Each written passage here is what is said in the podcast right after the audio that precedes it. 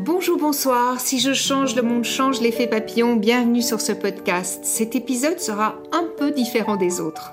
En effet, Aïcha Goulcert, qui est une journaliste américano-turque qui travaille notamment pour le New York Times et le New Yorker, mais aussi pour Figaro Madame, Arte, France vingt-quatre et bien d'autres médias, a eu envie d'être l'intervieweuse. Elle va donc prendre ma place aujourd'hui dans cette conversation autour de mon dernier livre, sorti le vingt janvier deux mille vingt et un chez Pygmalion, qui s'intitule, comme ce podcast, « Si je change, le monde change ».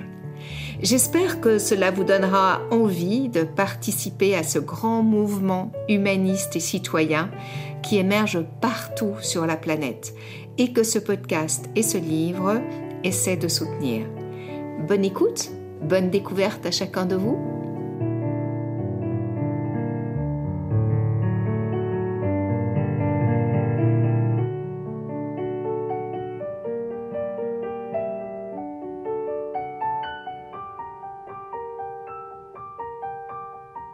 Bonjour à toutes et tous, bonjour Victoire Teisman. Bonjour Aïcha Goul.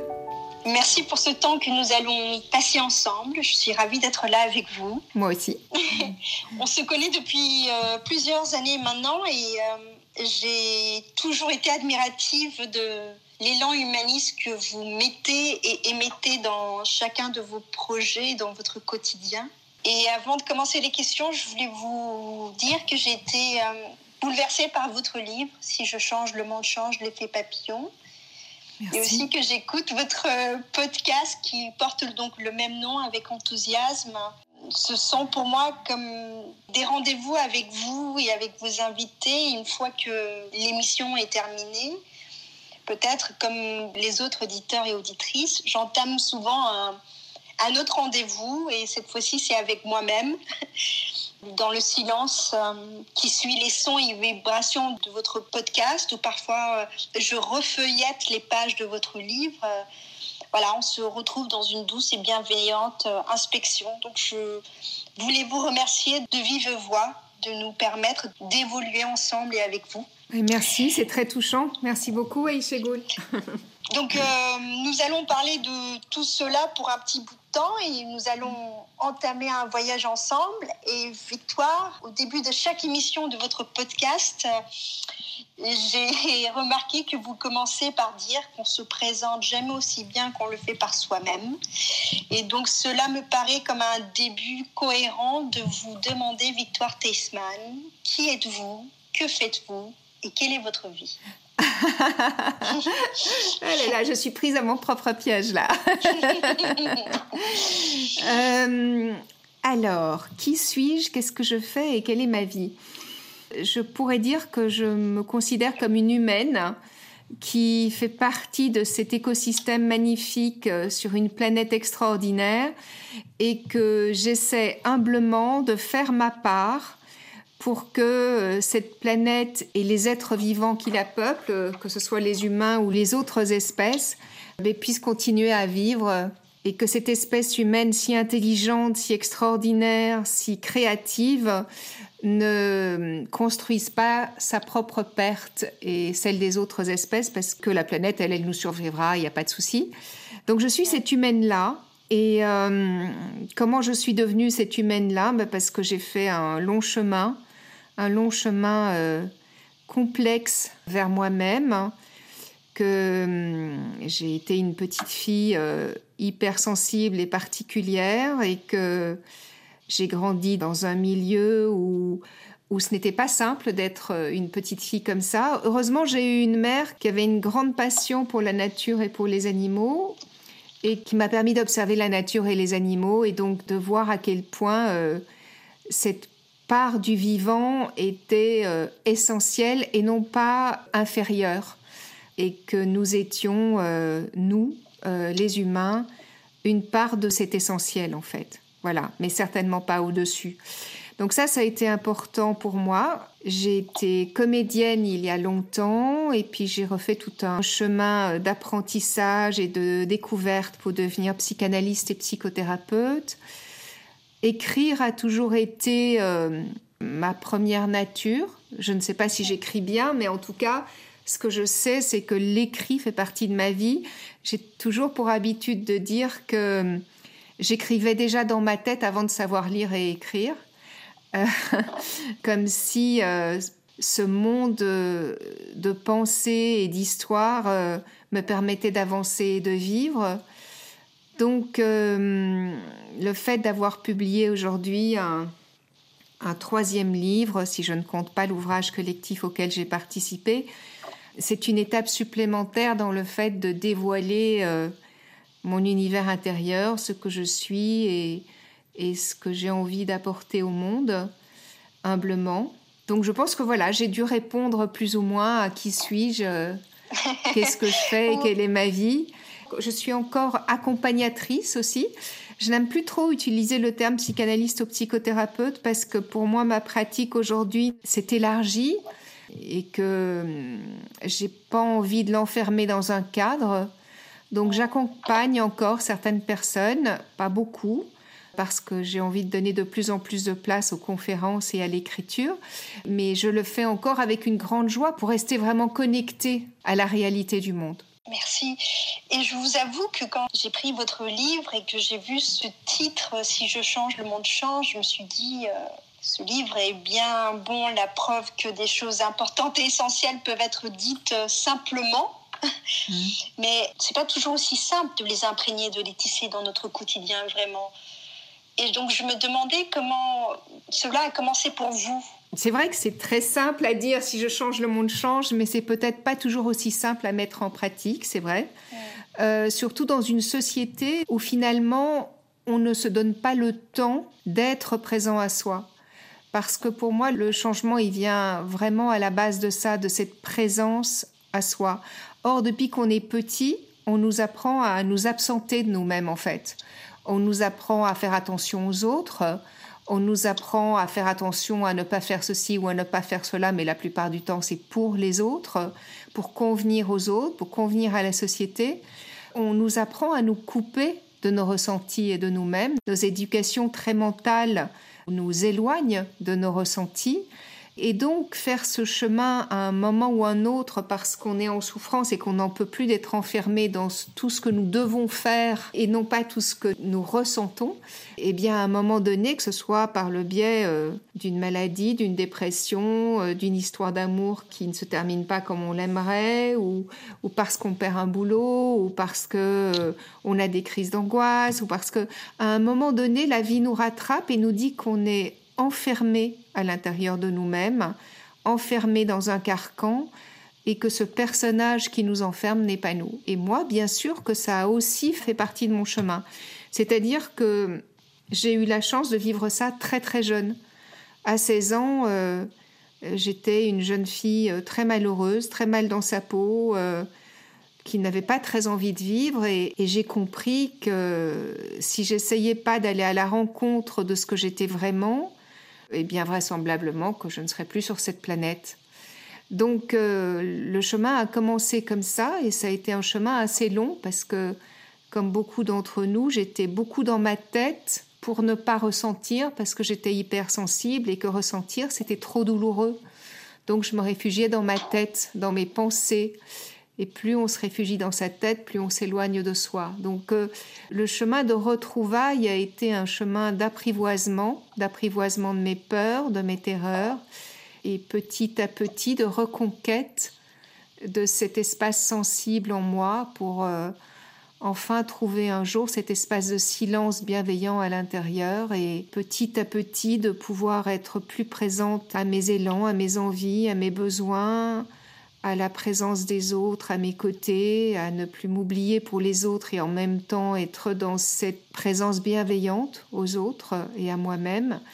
Et voilà, et ça s'est fait petit à petit, en étant impatiente parfois, en me jugeant de ne pas aller assez vite à d'autres moments, mais en ne pouvant pas m'arrêter. Parce que je pense qu'une fois qu'on a commencé ce chemin, on ne peut pas s'arrêter. Oui, c'est très vrai. Et le titre exact... c'est « Si je change, le monde change », mais il y a aussi l'effet papillon. Pourriez-vous un petit peu parler de... c'est quoi cet effet papillon ? Alors l'effet papillon, C'est un, un Américain, Edward Lorenz, qui, lors d'une conférence scientifique en dix-neuf cent soixante-douze, qui abordait la théorie du chaos, et le titre de sa conférence était « Un battement d'aile de papillon au Brésil peut-il provoquer une tornade au Texas ?» L'idée qu'il avait envie de développer, c'était que finalement, ce que nous considérons comme des gestes insignifiants ou des actes insignifiants ou même des pensées insignifiantes peuvent avoir un impact immense ailleurs, sans même parfois qu'on s'en rende compte. Et j'ai trouvé cette euh, idée hyper intéressante dans le sens de comprendre que plus nous évoluons nous-mêmes, plus nous allons vers ce que moi j'appelle cette écologie intérieure, c'est-à-dire euh, ce respect profond de notre écosystème intérieur, plus ce que nous allons émaner va avoir un impact sur le reste des êtres qui nous entourent, et forcément cet impact sur eux va avoir un impact sur d'autres, et ce mouvement va être un mouvement qui va prendre de l'ampleur et qui va avoir euh, ensuite un impact auprès de personnes que moi, personnellement, par exemple, je ne connais même pas. Et c'est ce que j'ai eu envie de faire passer comme message, c'est que souvent on est découragé parce qu'on se dit « Oh, ben, ça sert à rien que je fasse quoi que ce soit parce que c'est pas euh, ce que je vais faire qui va changer le monde ». C'est un peu l'idée du colibri qui met sa petite goutte sur l'incendie et qui dit « Je fais ma part ». Alors, c'était une bonne idée, l'idée du colibri lancée par Pierre Rabhi et par Cyril Dion à une époque. Aujourd'hui, je pense que ça ne suffit plus.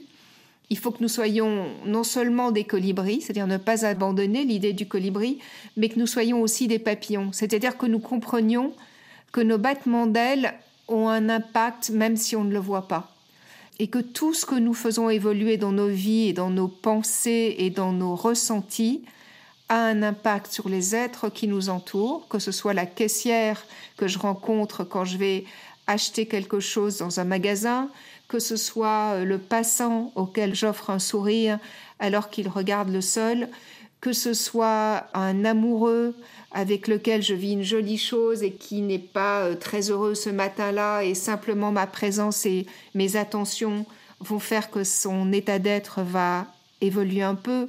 Enfin, tout ça a un impact qui va avoir un impact et qui va avoir un impact et encore un impact. Voilà ce que pour moi représente l'effet papillon. Et aussi, vous parlez dans le livre, ça revient à plusieurs reprises, qu'il y a une urgence en un sens. Et oui. C'est ça qui est très intéressant parce que d'un côté, le rêve est grand, mais on ne peut y parvenir que pas à pas. Mais il y a une urgence. Donc, est-ce que ce que vous semblez dire avec le livre, c'est qu'une fois que chacun de nous fait sa part, bah, cette transformation se fera très rapidement? Oui, alors c'est peut-être ma croyance, mais c'est une croyance qui s'est inscrite en lisant, en visionnant des films incroyables, en découvrant des gens qui posent des actions extraordinaires. Je pense que l'humain est toujours dans une forme de dualité, c'est-à-dire que on est toujours déchiré entre la peur et la confiance, l'espoir et le non-espoir.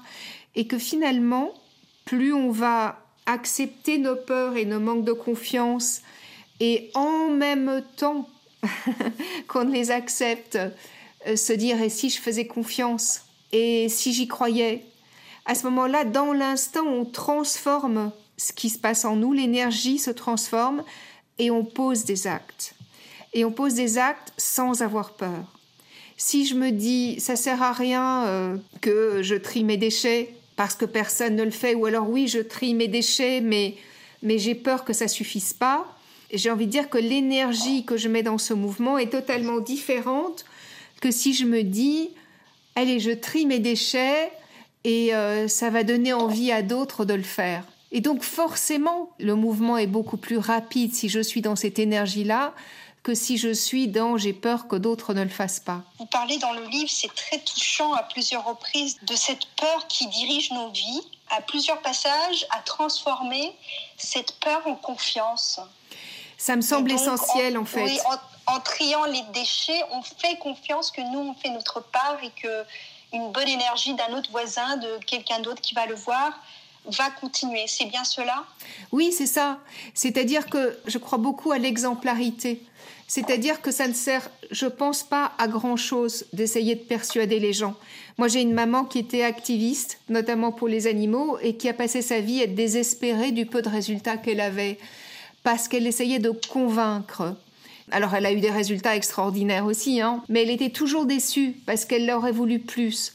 Moi, je pense que quand on n'attend rien des autres, mais qu'on se demande à soi-même de donner le meilleur, à partir du moment où on fait confiance à ça, on devient un exemple sans même le vouloir. Et cet exemple-là donne envie. Est-ce que vous avez déjà observé qu'un petit enfant qui accueille une fleur et qui la porte à sa mère, même si sa mère est de mauvaise humeur, elle est attendrie ? Il n'a pas cueilli la fleur forcément en se disant que sa maman allait changer d'humeur, mais il a eu envie d'apporter quelque chose à cet être qu'il aime pour le plaisir de le lui apporter et peut-être aussi parce que ça va lui apporter du bonheur. Et moi, je pense que tout est comme ça dans la vie, qu'à partir du moment où on pose un acte parce qu'il est juste pour nous, parce qu'il est cohérent pour nous, parce qu'il est aligné avec nos valeurs, nous sommes des exemples en fait. Et on donne l'élan aux autres de s'aligner avec leurs valeurs et de ne pas laisser la peur les enfermer, les réduire, les rapetissir. Mais pour moi, ça ne fonctionne qu'en acceptant la peur. Si on renie la peur, elle nous récupère en fait. Accepter sa peur et se dire « voilà, j'ai peur que ça ne fonctionne pas euh, ». Ok, d'accord, mais derrière cette peur que ça ne fonctionne pas, il y a l'envie que ça fonctionne. Donc si je me relie à l'envie, qu'est-ce que je ressens à l'intérieur de moi-même ? Et on observe qu'à l'intérieur de soi, c'est beaucoup plus léger, beaucoup plus puissant quand on se relie à l'envie que quand on est relié à la peur. Et en un sens, ce livre, euh, votre livre, c'est, bah, c'est cette fleur que vous nous offrez et qui a plus de deux cents pétales, plus de deux cents pages. Et vous parliez au début de notre discussion d'accompagner et ce livre est aussi euh, accompagné... c'est-à-dire des illustrations de Lorine Barboteau, euh, de l'introduction par Thomas d'Ansembourg, euh, la superbe bibliographie que vous nous suggérez à la fin, tout au long du livre, des sites ou des noms des films qui vous ont touché. Oui, c'est en un sens une, une fleur que vous avez cueillie, qui, que vous nous offrez. Merci de le voir comme ça, en tout cas, Aïcha Goul. C'est vrai que j'ai beaucoup de chance d'avoir Thomas d'Ansembourg qui a eu la gentillesse, la bienveillance, l'amitié d'écrire cette très jolie préface, parce que Thomas est un des grands artisans de ce monde pour faire évoluer le monde vers le meilleur, vers la paix, vers la paix intérieure, vers l'ouverture aux autres. Thomas est un des artisans extraordinaires de ce changement de paradigme, de vision du monde, de vision de l'autre, de vision de soi. Donc j'ai beaucoup de chance qu'il ait eu envie d'écrire cette préface. Et j'ai aussi eu beaucoup de chance d'être accompagnée par Laurie euh, Lorine Barboteau, dont j'aime beaucoup les créations. J'ai eu la chance que mon éditrice aussi euh, euh, accueille son travail avec enthousiasme parce que j'avais vraiment envie que cet ouvrage touche autant le cœur des êtres par euh, ce qui était écrit que par ses illustrations qui, pour moi, pouvaient parler autrement et porter le message autrement. Mmh. Voilà. Et je pensais beaucoup aux, aux générations futures pendant que je vous lisais.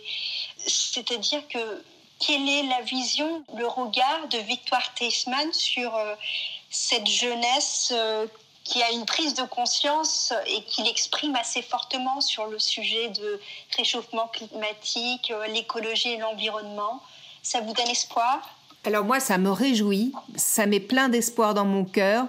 Je dis euh, un peu comme une boutade depuis pas longtemps que s'il y avait euh, seulement mille jeunes gens comme ceux que j'ai pu croiser, rencontrer pour écrire ce livre, qui m'ont inspirée, euh, ça y est, notre planète, l'humanité, le vivant est sauvé.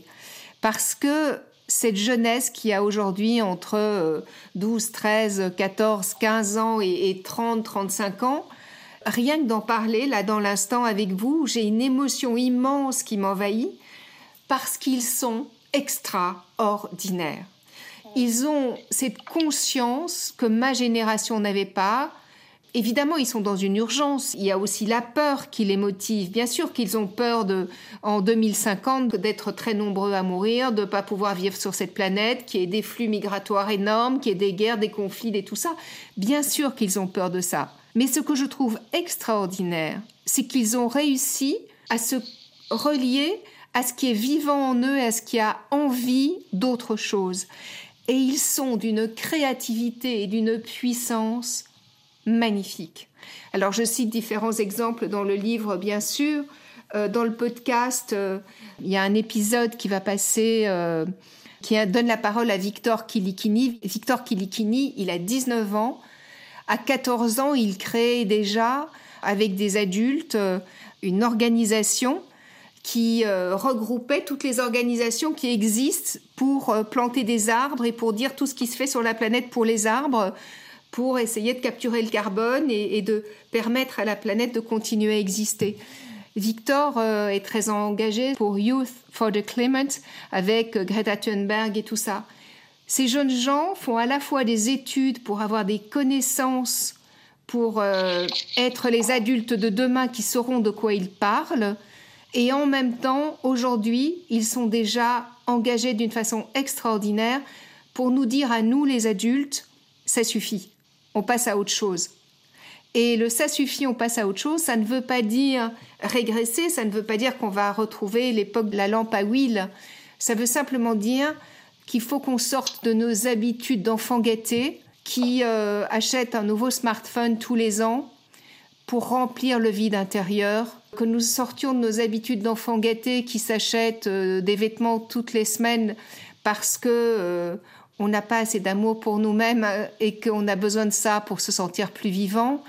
Il nous invite, tous ces jeunes, à revenir à l'essentiel, à une relation plus juste avec nous-mêmes, plus vraie avec les autres et à regarder ce qui nous empêche d'aller vers ça.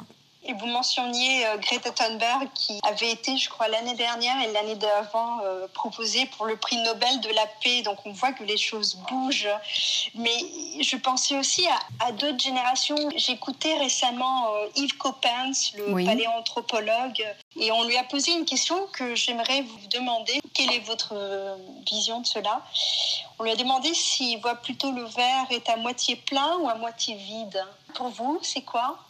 Moi, je vois le verre à moitié plein, même si une part de moi a peur qu'il soit à moitié vide. J'en suis sincèrement consciente, mais je le vois à moitié plein, d'abord parce que je le désire profondément, et ensuite parce que, comme je le disais, cette jeunesse m'enthousiasme et me donne un espoir immense. Pour moi, ils sont un exemple. Ils sont une motivation, ils sont un exemple. Et donc, euh, c'est vrai qu'il est très tard. Quand j'ai lu tous ces livres, quand j'ai vu tous ces films qui m'ont donné envie d'écrire ce livre, je lisais partout que nous avions douze ans. Donc aujourd'hui, il nous reste entre neuf et dix ans, d'après les scientifiques, pour euh, sauver la vie sur Terre. neuf ou dix ans, c'est rien. Et en même temps, en neuf ou dix ans, on peut régénérer un désert. Ça s'est fait en Afrique, ça s'est fait en Chine. Donc, j'ai vraiment envie de croire que tout est possible. Et à ceux et celles qui disent euh, le bio ou les produits de qualité, c'est bon, mais c'est cher, vous dites quoi ? Je dis que c'est vrai. Je dis que c'est vrai pour le moment. Et pourquoi est-ce que c'est vrai pour le moment ? Parce qu'en fait, euh, on a soutenu, après la Seconde Guerre mondiale, l'agriculture et l'élevage intensif parce que les gens étaient dans la misère et qu'il fallait nourrir énormément de monde. Et qu'en fait, l'Europe s'est construite sur ce modèle. En Europe, par exemple, mais les États-Unis se sont construits sur ce modèle. Enfin, il y a différentes grandes, grandes nations se sont construites sur ce modèle. C'est-à-dire qu'on soutient une agriculture et des élevages industriels de masse. Donc, forcément, les petits paysans bio et les éleveurs bio ne sont pas soutenus, ou beaucoup trop peu. Et ceux qui veulent se reconvertir ne le sont pas non plus. Donc, pour les consommateurs, oui, ça coûte beaucoup plus cher de se nourrir en bio. Mais ce que j'ai envie de dire, c'est que d'abord, ça évolue, ça change de plus en plus, parce que le mouvement du peuple est tellement puissant à ce niveau-là qu'à un moment ou un autre, euh, l'Europe et nos politiques vont être obligées de fonctionner autrement. La P A C la politique agricole commune va devoir se transformer, et aussi parce que ce mouvement du peuple fait que petit à petit, il y a de plus en plus de gens qui trouvent des solutions, qui créent des potagers partagés. Dans le livre, je cite l'exemple d'une personne qui avait un terrain vague à côté de chez elle. C'est une personne qui gagne le SMIC, qui travaille comme une folle, qui me disait « je m'abrutissais devant la télé en rentrant le soir parce que ma vie était insipide et puis j'en avais marre de manger des saloperies, d'aller au supermarché, m'acheter des trucs pas chers mais qui... je le savais, ne me faisait pas de bien, il ne faisait pas de bien à mes enfants. » Et puis ce terrain vague, un jour en passant devant, je me suis dit, mais si je demandais si je pouvais avoir un tout petit bout de ce terrain vague pour faire un potager. Ça a commencé comme ça et c'est devenu un potager participatif. Et puis c'est devenu un potager où la petite commune dans laquelle elle habite a créé un potager bio pour l'école. Et puis les enfants sont venus et ont découvert ce que c'était qu'un potager, les enfants de l'école. C'est devenu un lieu extraordinaire où ils ont même mis un poulailler et tout ça. Donc ce que je veux dire par cet exemple, c'est que cette personne qui avait à peine de quoi vivre, elle a créé sa possibilité de vivre autrement, de se nourrir bien, d'offrir une autre perception à ses enfants de ce qu'est la vie. Elle a été créative en fait, créative et créatrice. Et c'est le désespoir qui l'a amenée à ça. Est-ce que ça, c'est pas extraordinaire ? Non, c'est extraordinaire. J'ai été particulièrement euh, touchée dans votre livre parce que le livre est au début, donc vous parlez de toutes ces recherches que vous avez faites, de comment vous vous êtes informée sur ce sujet, et la dernière partie du livre, c'est, c'est toutes ces histoires, euh, donc vous l'avez déjà intitulé euh, « La révolution constructive en marche, ils sont passés du rêve à la réalité ». C'est très inspirant de voir que ces mots qui peuvent sembler euh, comme des mots abstraits, il y a des personnes qui l'ont concrétisé et que nous, nous le pouvons également au quotidien le faire aussi. Et vous parlez aussi à un moment du terme « consommateur ». Est-ce que vous pouvez un petit peu élaborer ce que vous voulez dire par ça ? Alors, ce n'est pas moi qui ai inventé ce terme, c'est un terme qui existe, mais c'est un terme qui m'est cher parce que pour moi, nos achats sont des actes politiques. C'est-à-dire que plus on va acheter en conscience, c'est-à-dire si je m'achète un vêtement en fast fashion, par exemple, dans des marques qui font des créations à l'autre bout du monde où des gens sont mal payés, qui utilisent des produits nocifs pour ces personnes, des colorants nocifs, par exemple, ou du coton qui n'est pas biologique, enfin, enfin bon, bref. Si je soutiens ce genre de mode-là, parce que je n'ai pas beaucoup de sous, et parce que j'ai envie de me faire plaisir, eh bien, je ne pose pas un acte politique. Je continue à entretenir une économie néolibérale qui ne soutient que ceux qui font de l'argent pour faire de l'argent et qui n'ont aucune conscience ou qui n'ont pas envie d'avoir une conscience de l'impact que ça a sur les gens qui fabriquent, sur la planète et sur les gens qui consomment. Tandis que si je me dis « j'ai pas beaucoup de sous, mais je vais économiser et peut-être que dans six mois ou un an, je pourrais m'acheter un très joli pull ». Eh bien, un très joli pull que j'aurais choisi dans une petite marque de mode éthique qui euh, participe à la préservation des écosystèmes et qui, en plus, ne me fait pas de mal puisque je ne vais pas avoir des colorants qui vont rentrer dans ma peau, qui vont petit à petit par les nanoparticules me faire du mal et peut-être me développer des cancers ou des maladies neurologiques. Eh bien, non seulement je me fais du bien, je fais du bien à la planète, je fais du bien aux autres êtres humains et je soutiens des êtres humains concernés qui posent des actes politiques eux aussi en créant une mode éthique. Être consommateur, pour moi, c'est ça. C'est ne pas acheter dans un supermarché n'importe quoi parce que j'ai pas beaucoup de sous. C'est me dire, eh ben, je vais moins remplir mon frigo, mais je vais acheter des bonnes choses.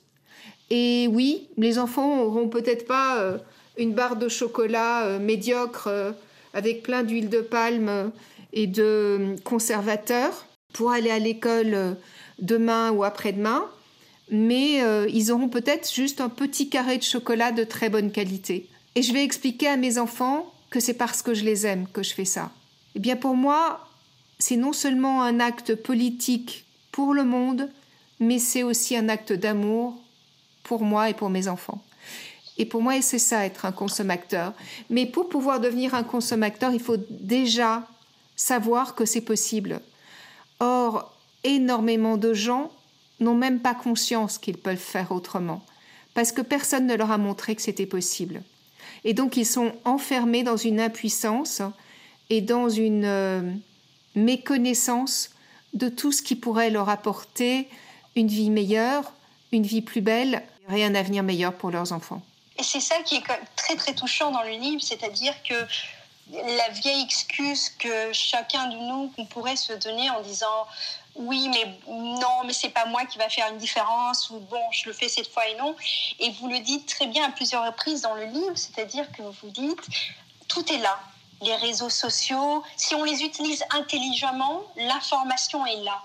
Donc, si on peut savoir comment s'alimenter, comment se vêtir d'une façon plus respectueuse. Dans une phrase, vous dites « Chacun de nos choix a un impact sur l'ensemble des individus de cette planète et sur les écosystèmes. » C'est une invitation, avant de prendre une décision, de faire un choix, de s'arrêter peut-être pour quelques secondes et de se demander « Est-ce que ça, c'est bien pour moi et pour la planète ?»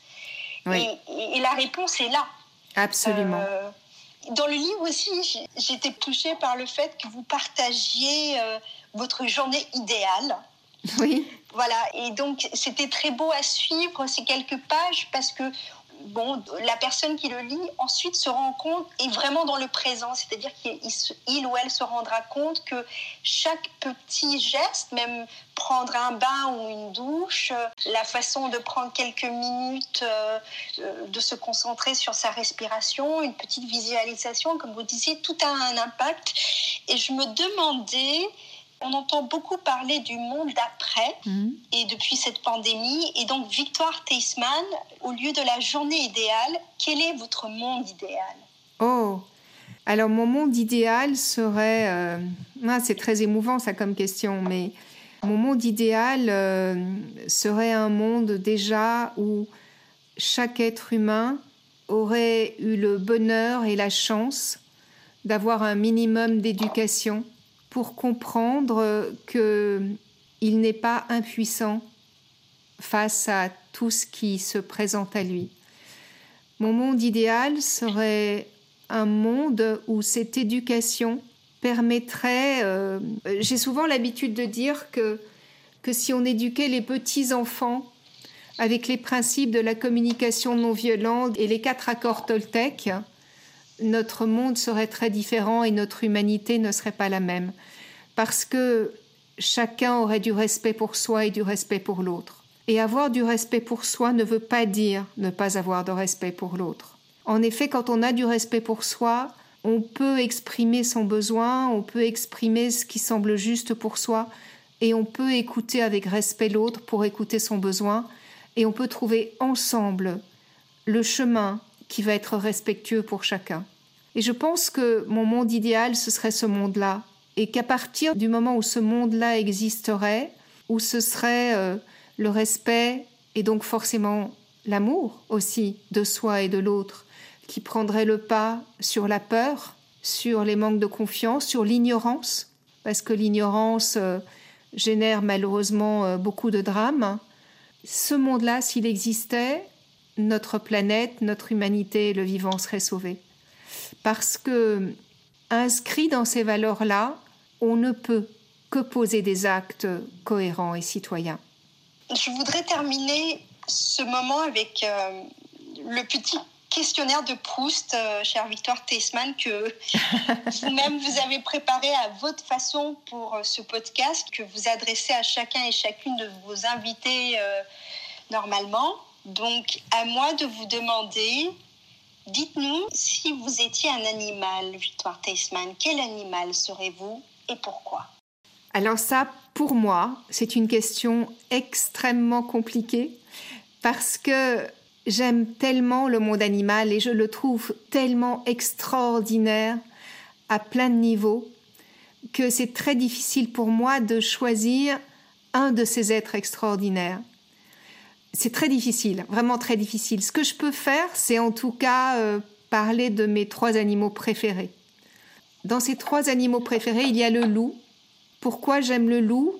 J'aime le loup parce que c'est un animal qui vit en famille, qui a une vraie notion de l'autre et de la famille, et qui est un animal très mal compris, qui fait partie d'un inconscient collectif en Occident euh, qui le diabolise.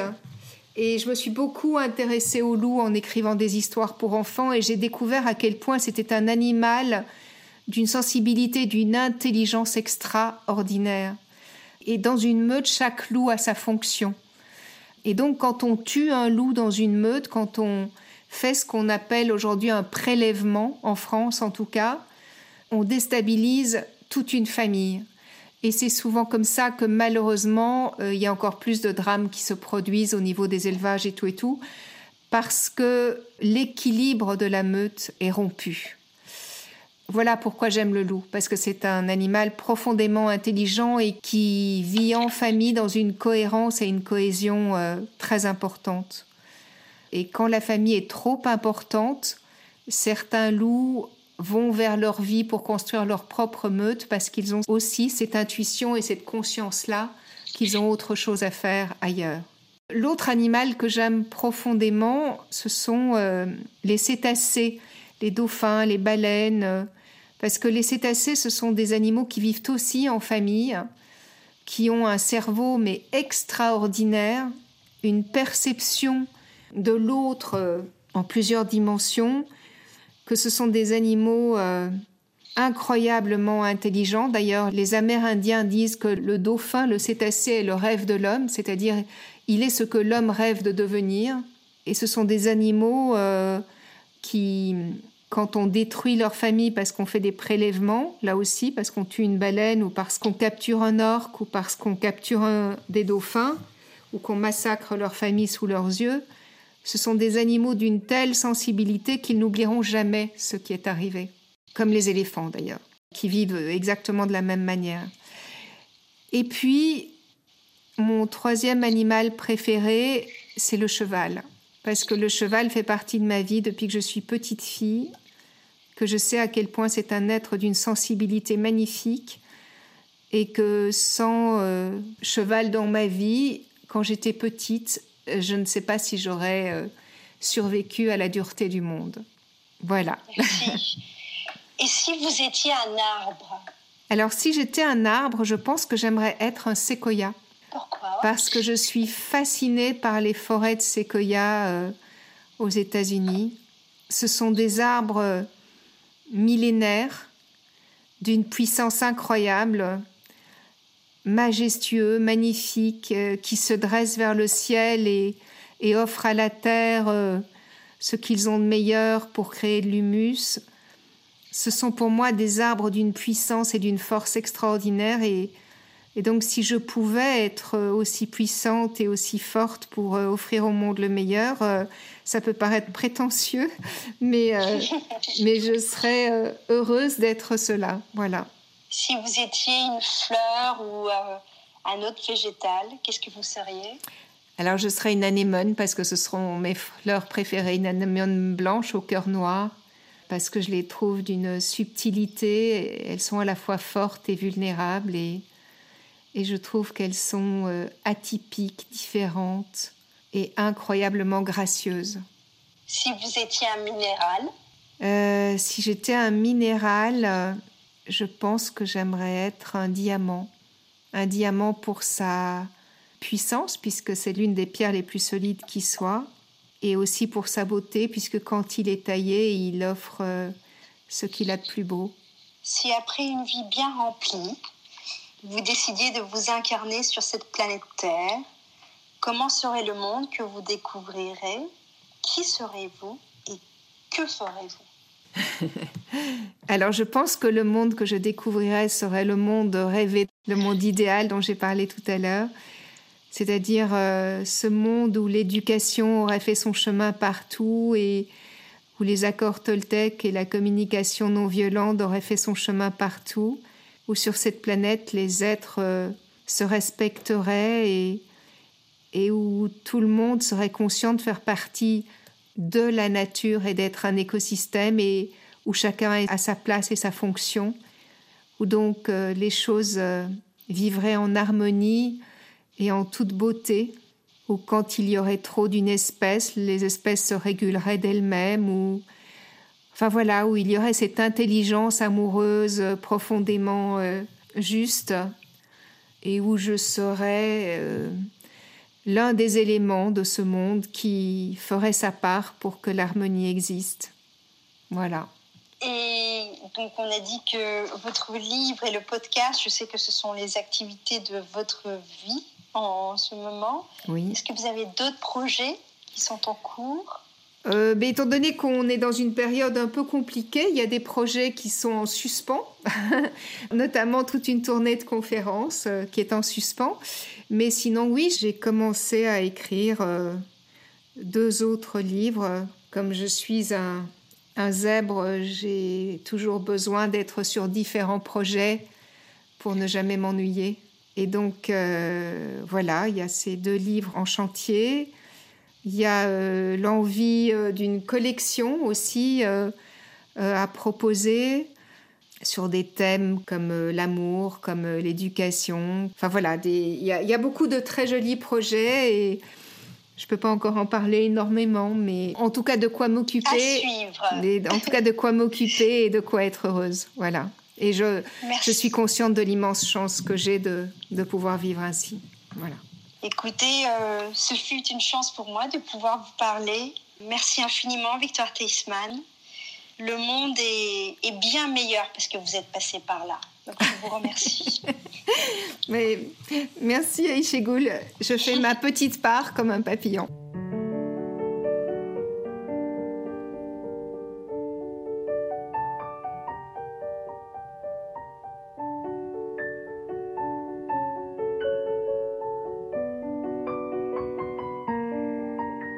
Et voilà, cet épisode est terminé.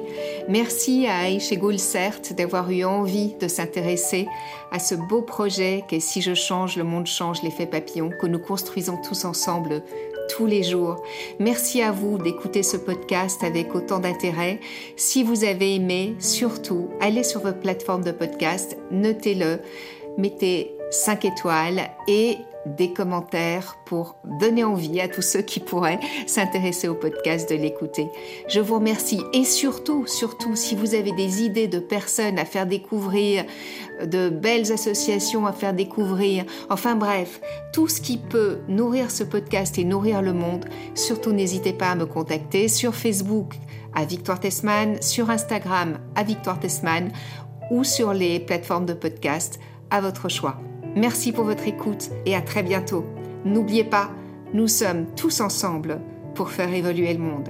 Si je change, le monde change. À bientôt.